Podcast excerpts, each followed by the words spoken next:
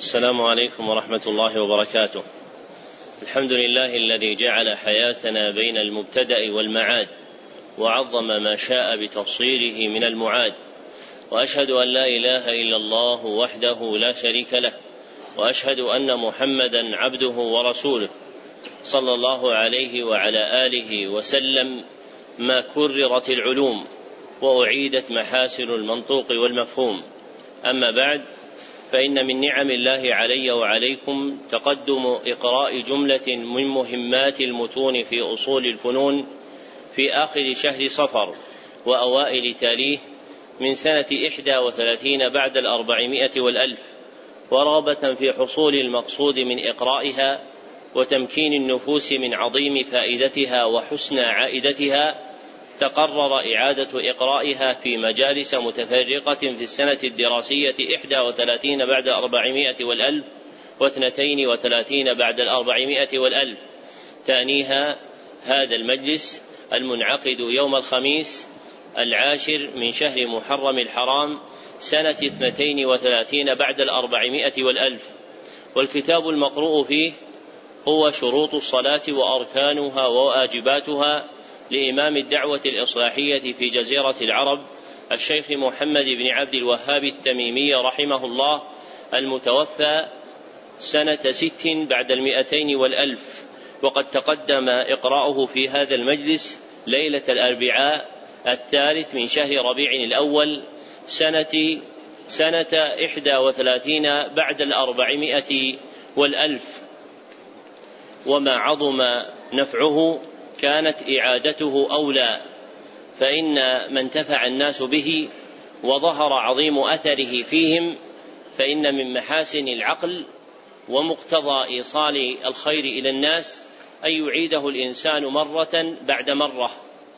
وتكرير الأصول المهمات لا يذهب جدتها ولا يزيف رونقها بل هي تزداد في النفوس تحلقا بل هي تزداد في النفوس تحققا وفي القلوب تألقا ولا أدل على ذلك من أن الله سبحانه وتعالى كرر في سورة الرحمن آية واحدة وهي فبأي آلاء ربكما تكذبان؟ سبعة عشر مرة ولم يذهب ذلك رونقها ولا أضعف بلاغتها.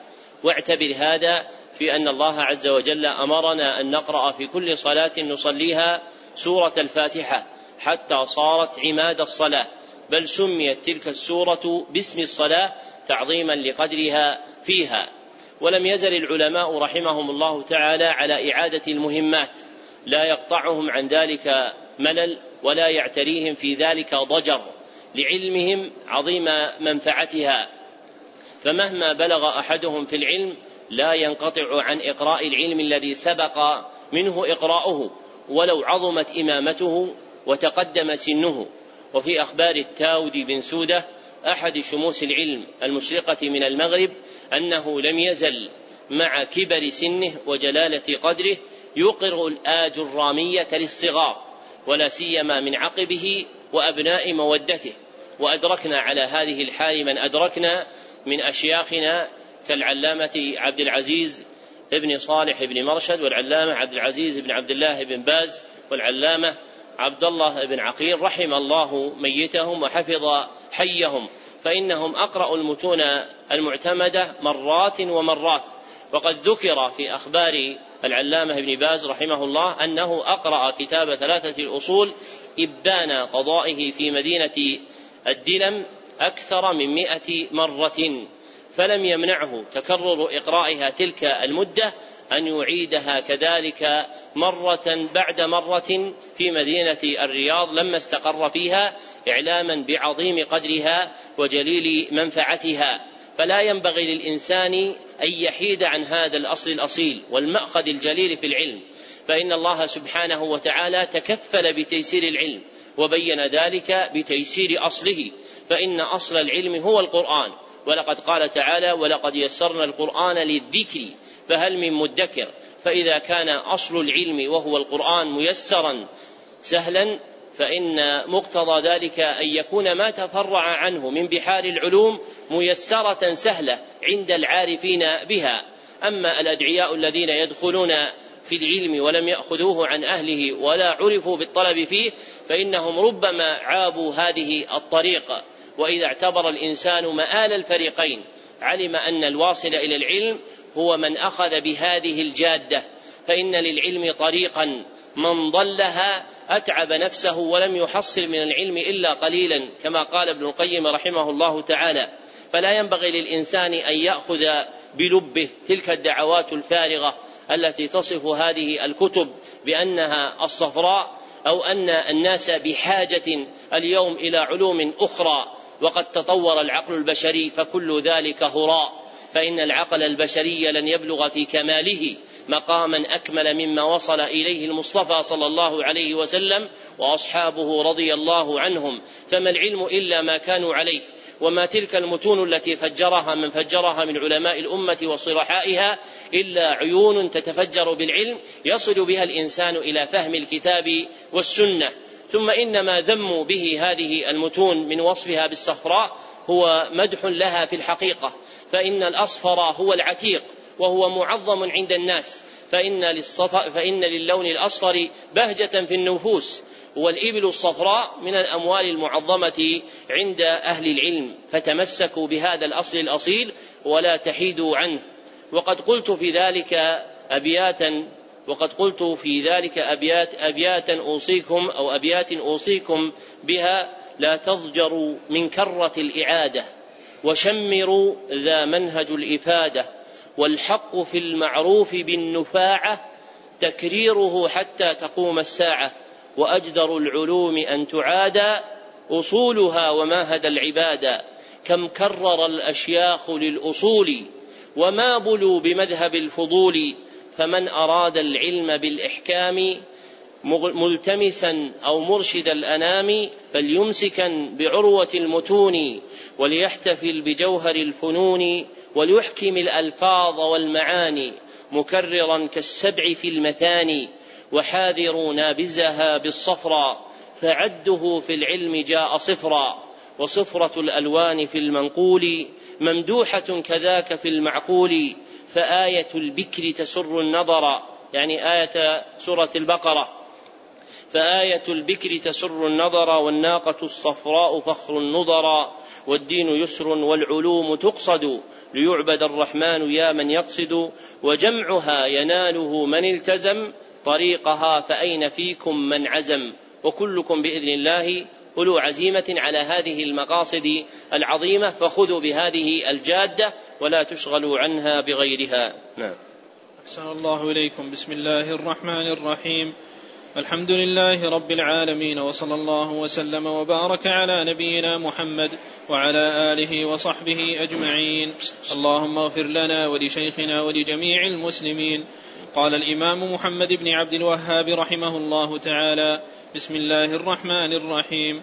شروط الصلاة تسعة الإسلام والعقل والتمييز ورفع الحدث وإزالة النجاسة وستر العورة ودخول الوقت. واستقبال القبلة والنية. ابتدأ المصنف رحمه الله رسالته ببيان شروط الصلاة وعدها تسعة على وجه الإجمال تشويقا وتسهيلا ثم سردها بعد مفصلة والشروط جمع شرط بسكون الراء وهو في الاصطلاح الفقهي وصف خارج عن ماهية العبادة أو العقد وصف خارج عن ماهية العبادة أو العقد تترتب عليه الآثار المقصودة من الفعل.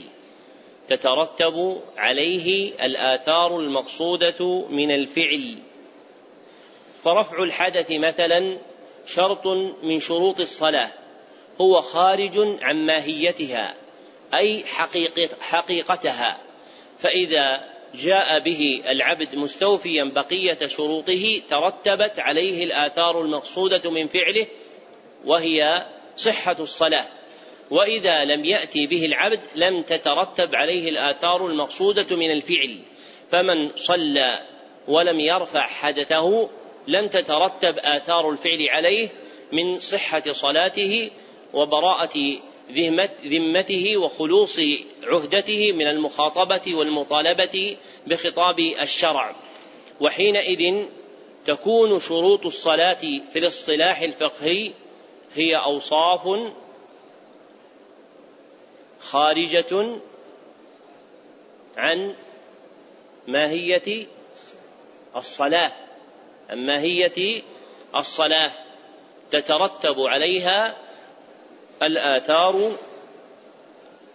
المقصودة منها تترتب عليها الآثار المقصودة منها. نعم. أحسن الله إليكم. قال رحمه الله الشرط الأول الإسلام وضده الكفر. ولا تقبل, ولا تقبل الصلاة إلا من مسلم. والدليل قوله تعالى ومن يبتغ غير الإسلام دينا فلن يقبل منه وهو في الآخرة من الخاسرين. والكافر عمله مردود ولو عمل أي عمل. والدليل قوله تعالى ما كان للمشركين أن يعمروا مساجد الله شاهدين على أنفسهم بالكفر. أولئك حبطت أعمالهم وفي النار هم خالدون.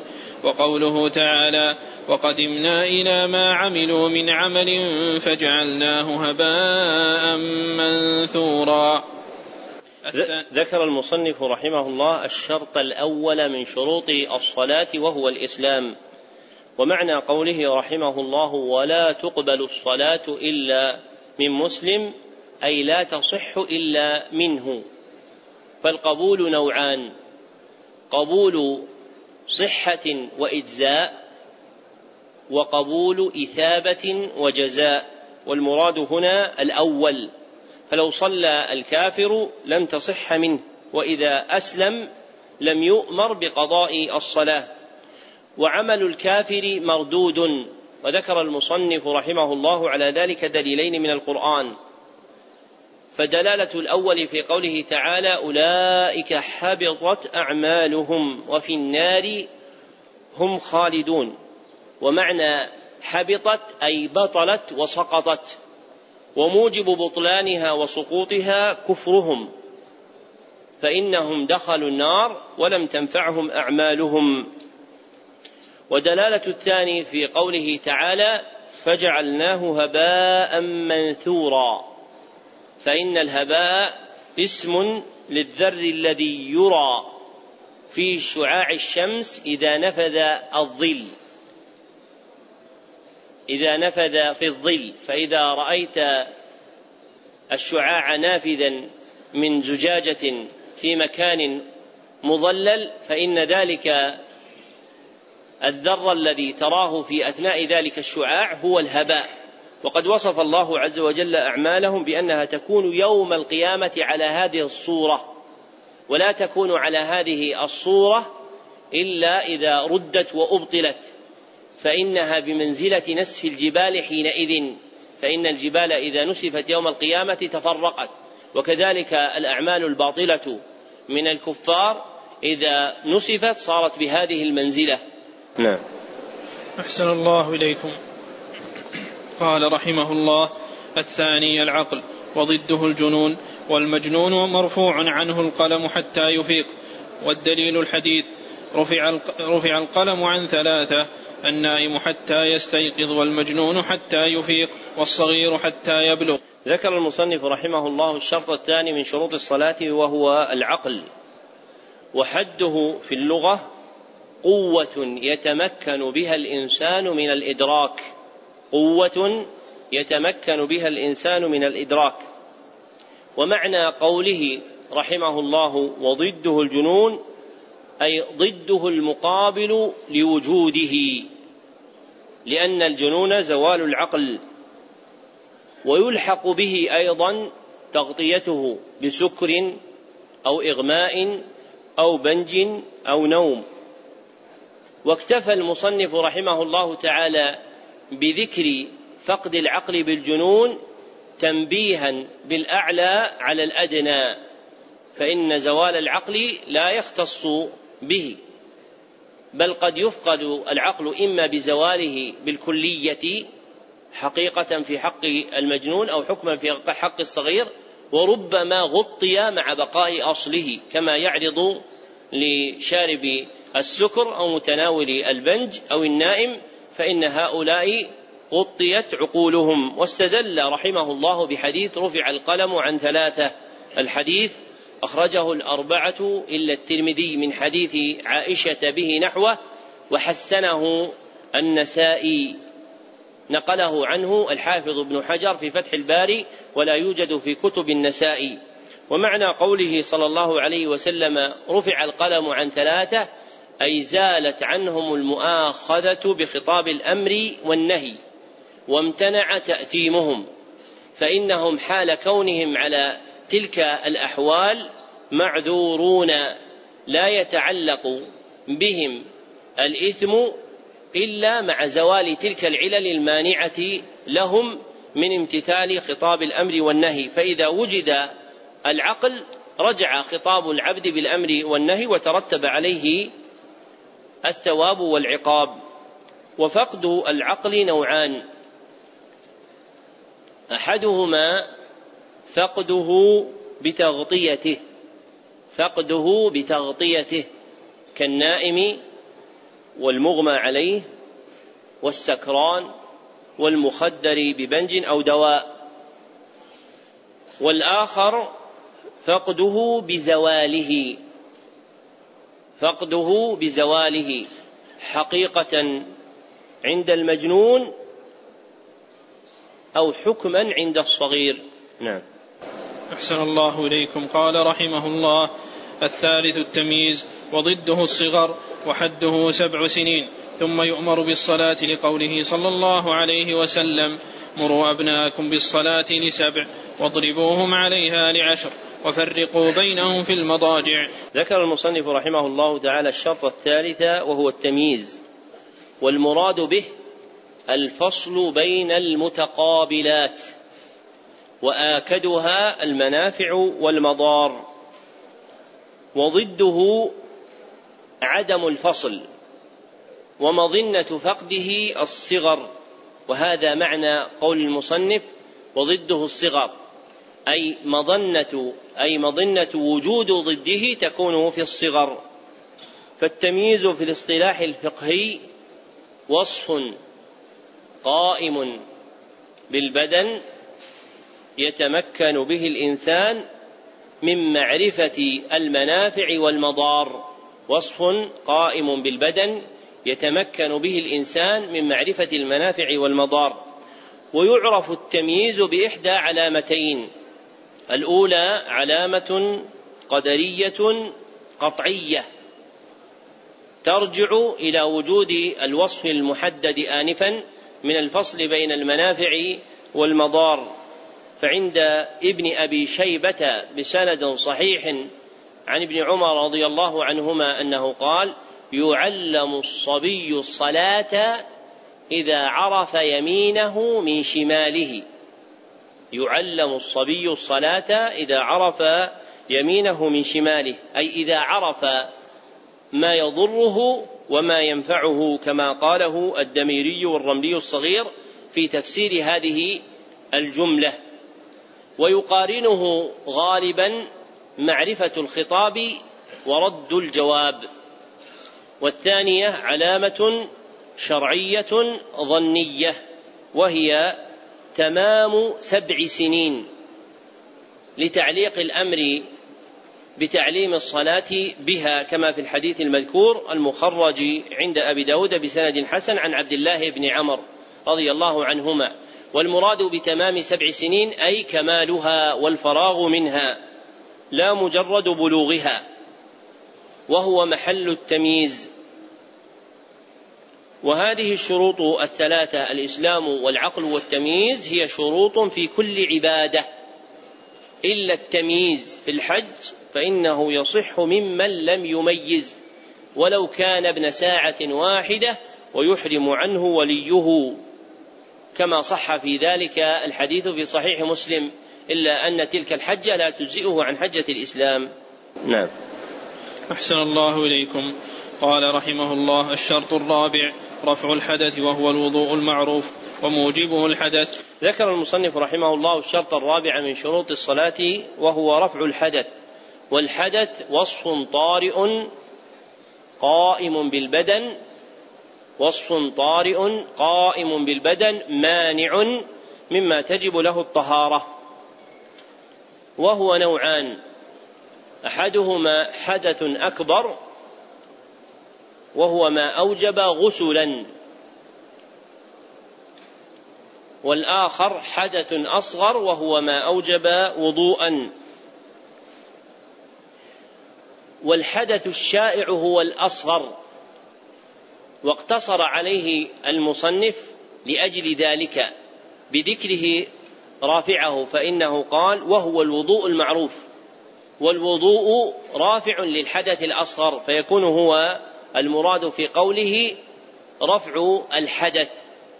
ولو أن المصنف رحمه الله تعالى نحى ما نحى إليه جماعة من المحققين فعدوا هذا الشرط بقولهم الطهارة من الحدث لكان أولى لأنه أجمع في الدلالة على المقصود فيندرج فيه الحدث الأصغر والحدث الأكبر على حد سواء. ومعنى قوله وموجبه الحدث أي سبب إيجابه الحدث فإن الوضوء موجبه الحدث الأصغر.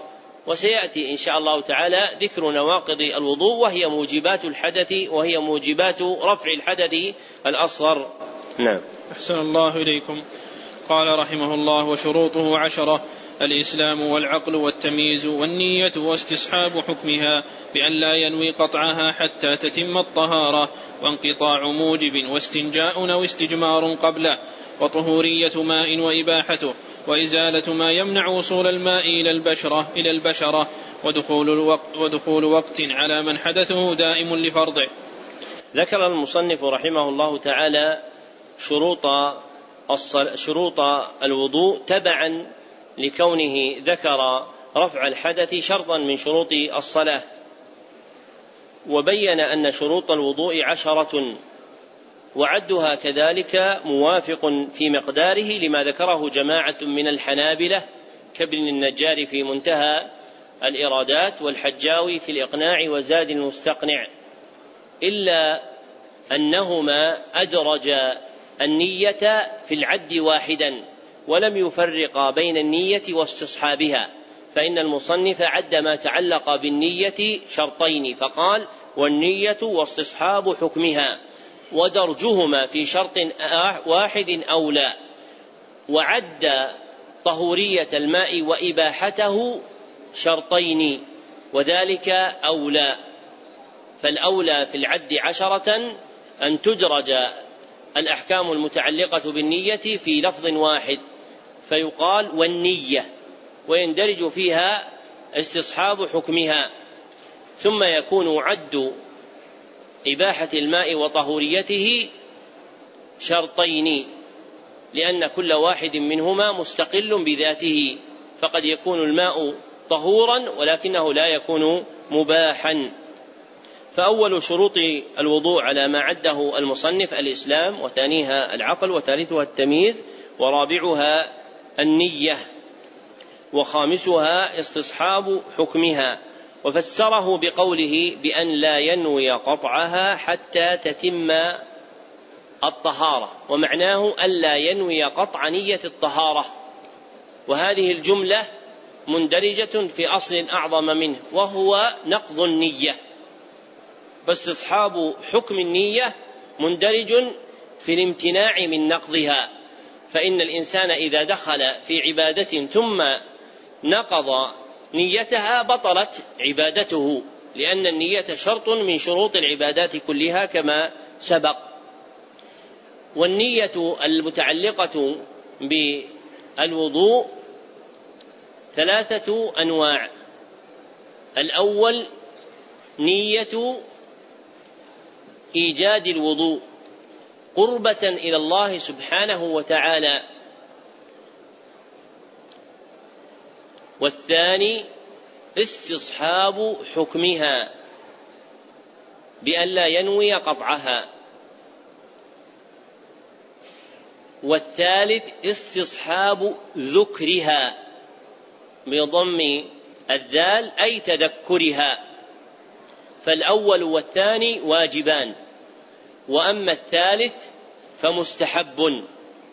فإن الإنسان قد يذهل عن ذكر نية عمله في أثنائه ولا سيما إذا طال. فلا يقدح ذلك في صحة عبادته ولكنه ينقص من كمالها لأن النية من أبلغ ما يؤثر في الأعمال صحة وكمالا وأجرا وثوابا.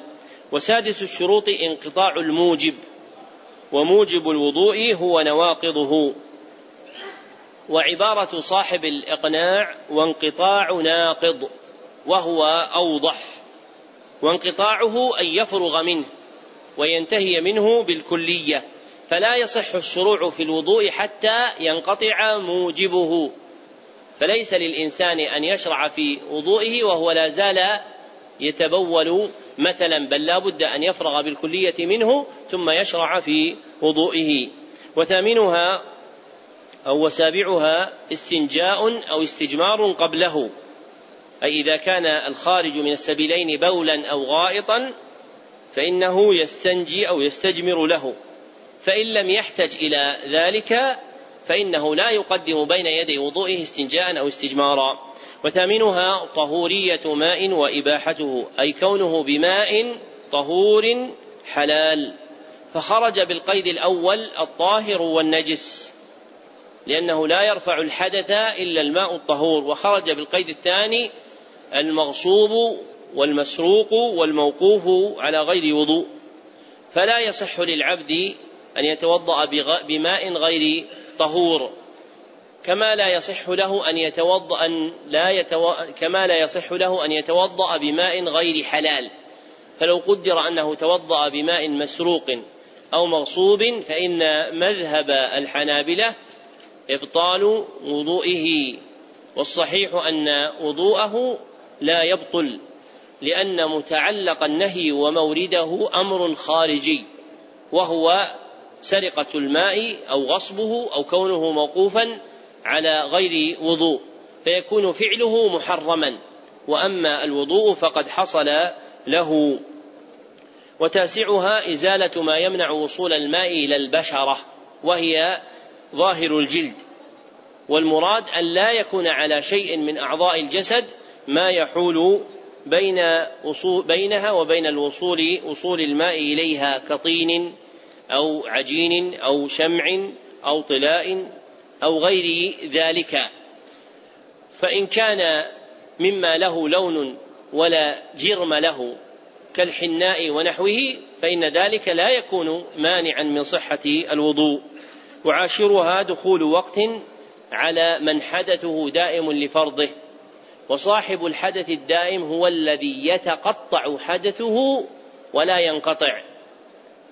ومعنى يتقطع أنه ينحبس مدة ثم يرجع إليه ثم ينحبس مدة ثم يرجع إليه ولا ينقطع بالكلية إذا فرغ منه كحال المستحاضة ومن به سلس بول.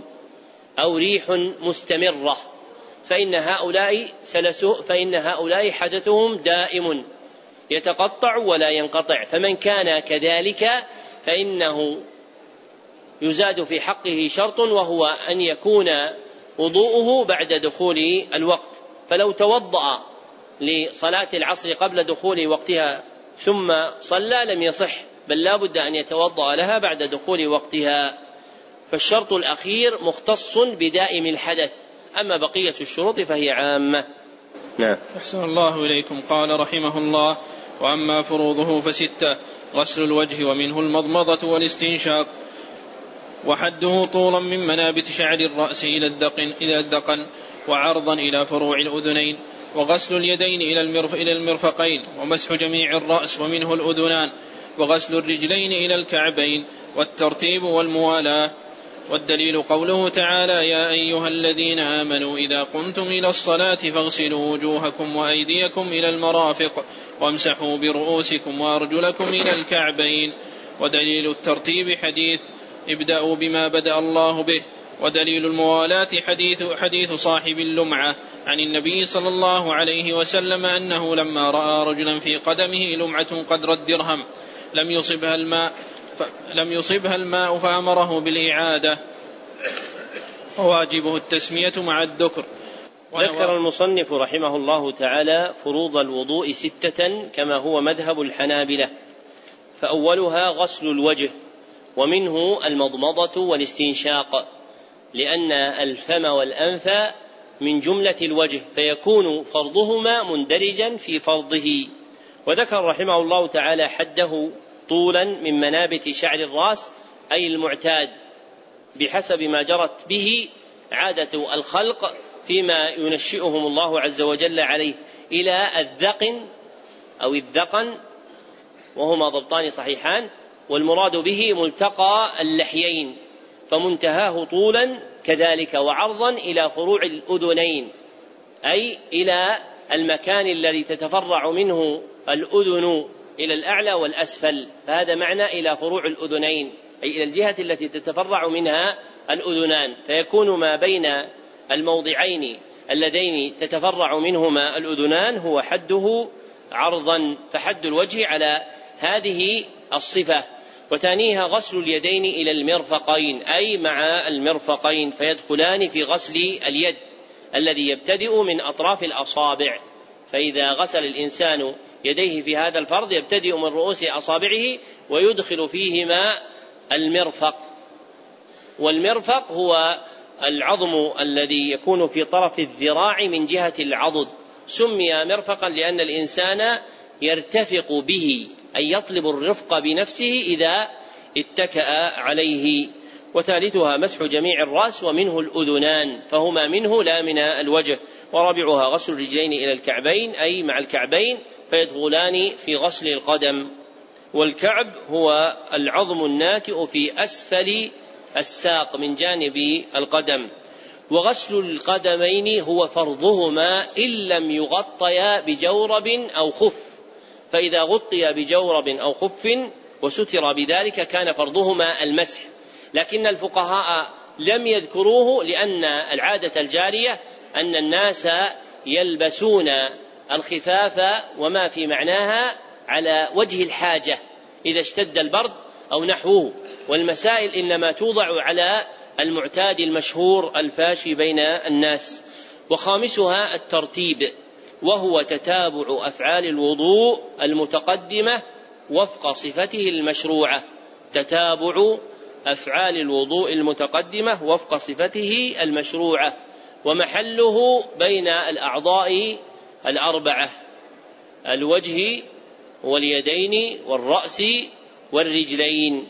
أما فيما تتفرد فيه هذه الأعضاء إلى أبعاض فإنه يجوز تقديم قطعة منه على أخرى. فمثلا فرض اليدين كائن بعد غسل الوجه. ولو قدم الإنسان غسل يسراه على غسل على غسل يمناه لم يقدح في ذلك في الترتيب. لصحة الآثار بذلك عن الصحابة رضي الله عنهم. ولو أنه قدم غسل يديه على وجهه لم يصح وضوءه لأنه يكون قد قدم عضوا حقه التأخير على عضو ينبغي أن يقدم عليه. ثم قال وسادسها الموالاة.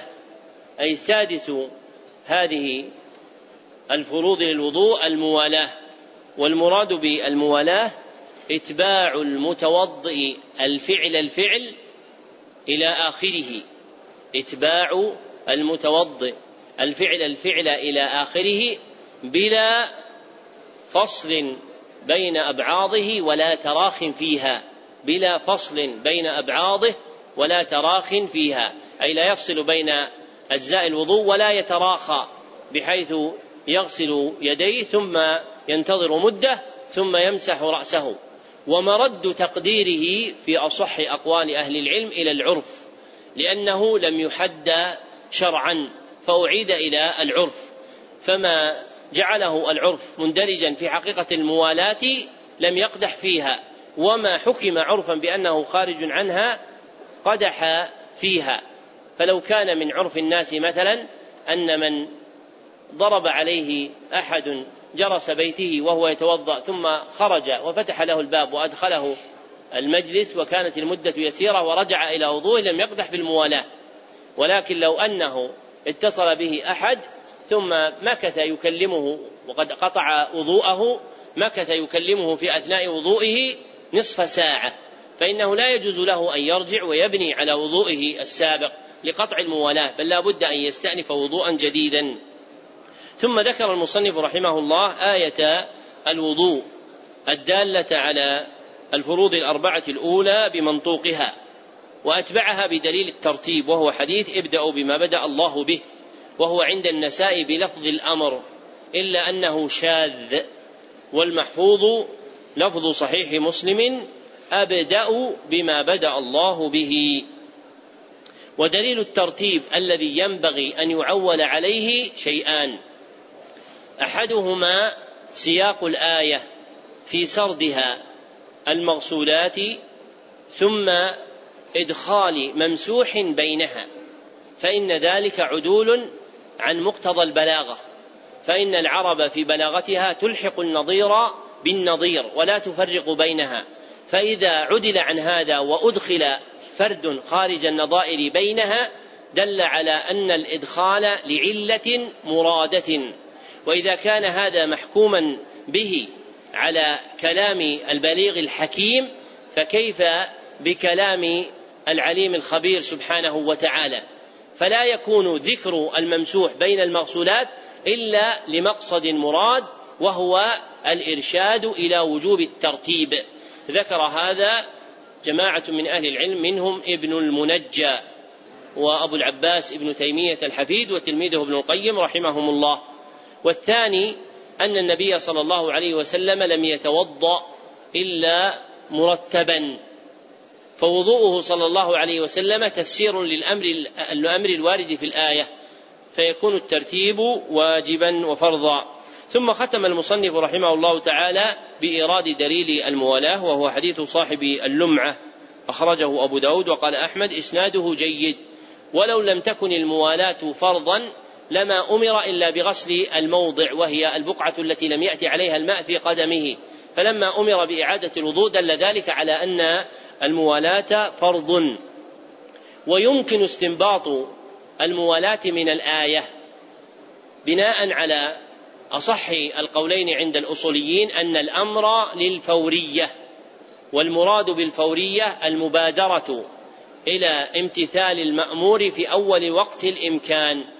ومقتضى ذلك أن يبادر الإنسان إلى غسل ومسح أعضاء وضوئه كما أمر بدارا ولا يتأخر فيها. وهذه هي حقيقة الموالاة.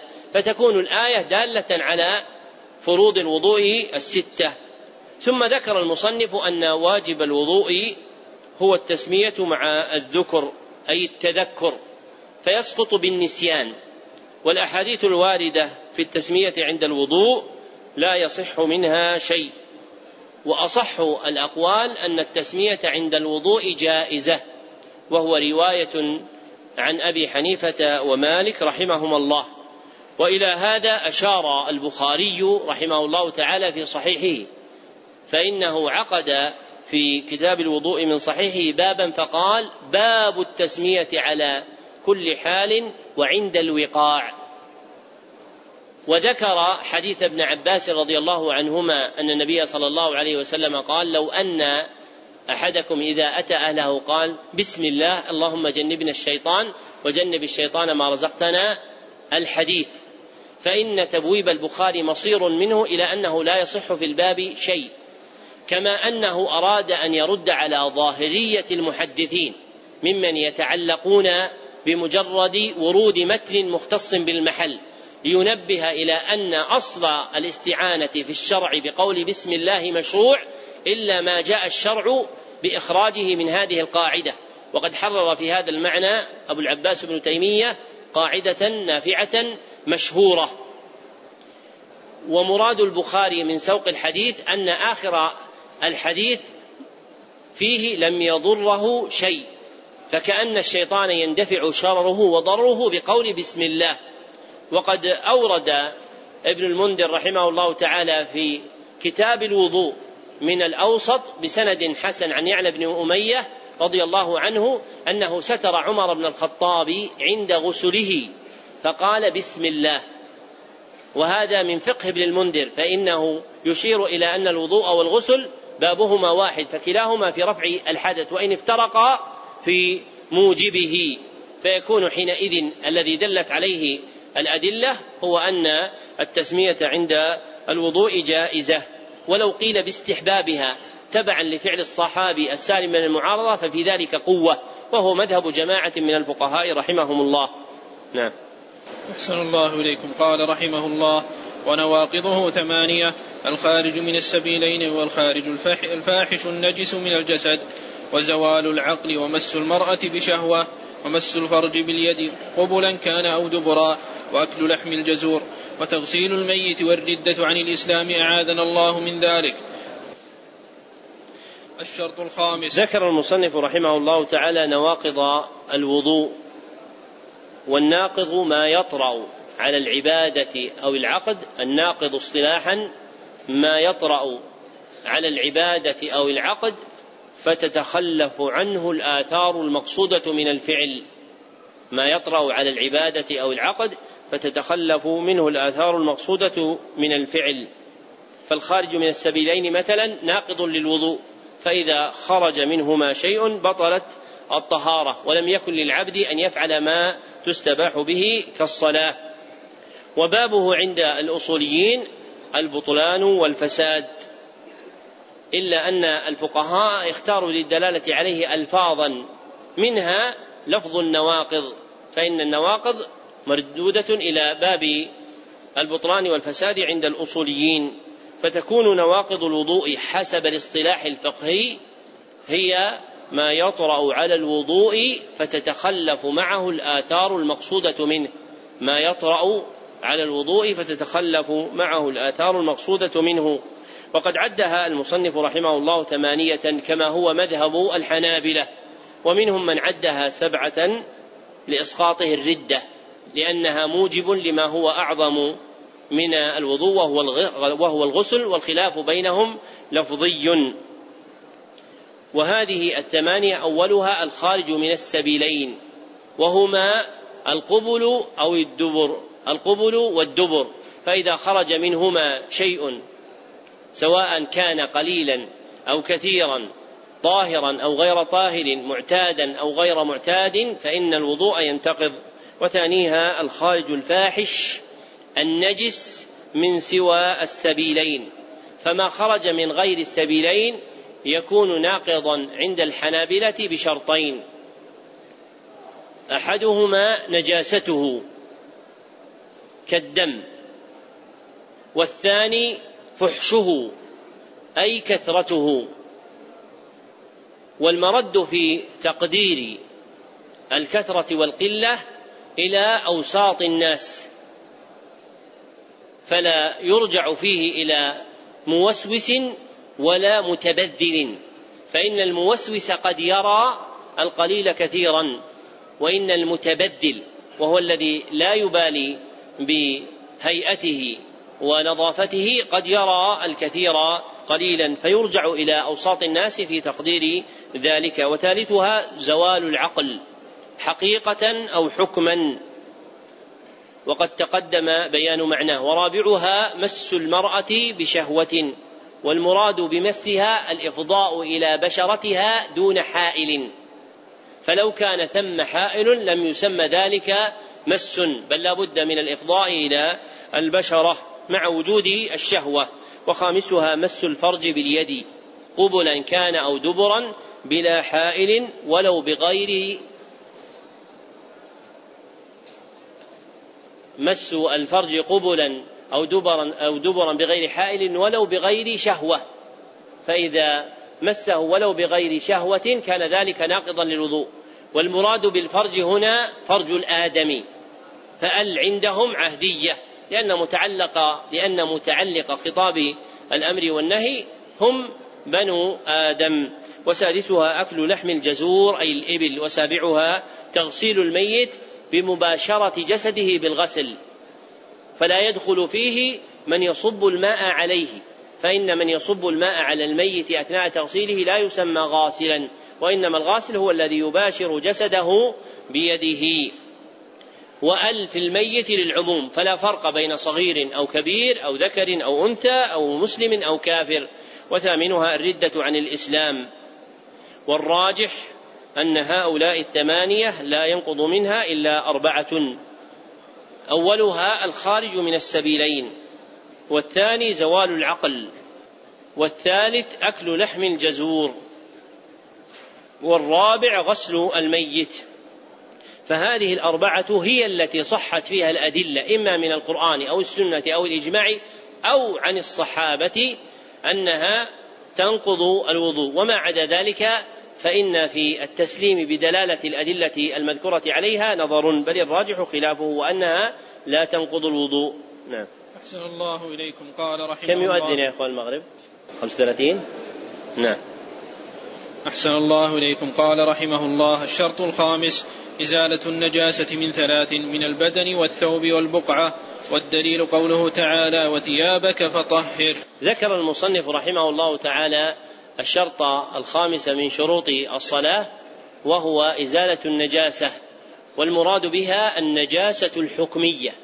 والنجاسة الحكمية هي النجاس هي عين مستقدرة شرعا طارئة على محل طاهر عين مستقدرة شرعا طارئة على محل طاهر. فمثلا لو أن أحدا بال على فراش فإن نجاسة هذا الفراش تكون نجاسة إيش؟ حكمية. لأنها عين مستقدرة شرعا فإن البول عين مستقدرة شرعا. وقيد شرعا أخرج ما استقدر طبعا فإن النخامة والبصاقة تستقدر طبعا. ولكنه لا يحكم بنجاستها شرعا فإذا طرأ المستقدر الشرعي على محل طاهر صارت نجاسته حكمية يجب إزالتها أي دفعها ورفعها. والواجب إزالة النجاسة في الصلاة من ثلاثة مواطن. أحدها إزالتها من البدن والثاني إزالتها من الثوب المصلى فيه والثالث إزالتها من البقعة المصلى عليها. وذكر المصنف على ذلك دليلا وهو قول الله تعالى وثيابك فطهر. وهذه الآية الصحيح فيها كما تقدم أن الثياب هنا الأعمال فالمأمور بتطهيره الأعمال. ومن جملة الأعمال التي أمرنا بتطهيرها أن نطهر ثيابنا عند إرادتنا الصلاة. فصلحت الآية أن تكون دليلا للخاص لاندراجه في العام.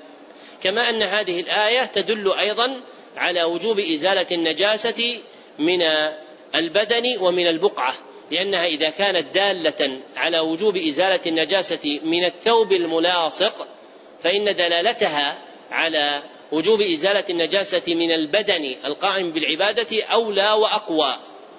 ثم إن دلالتها على البقعة المصلى فيها من جهة كونها ملاصقة للمصلي.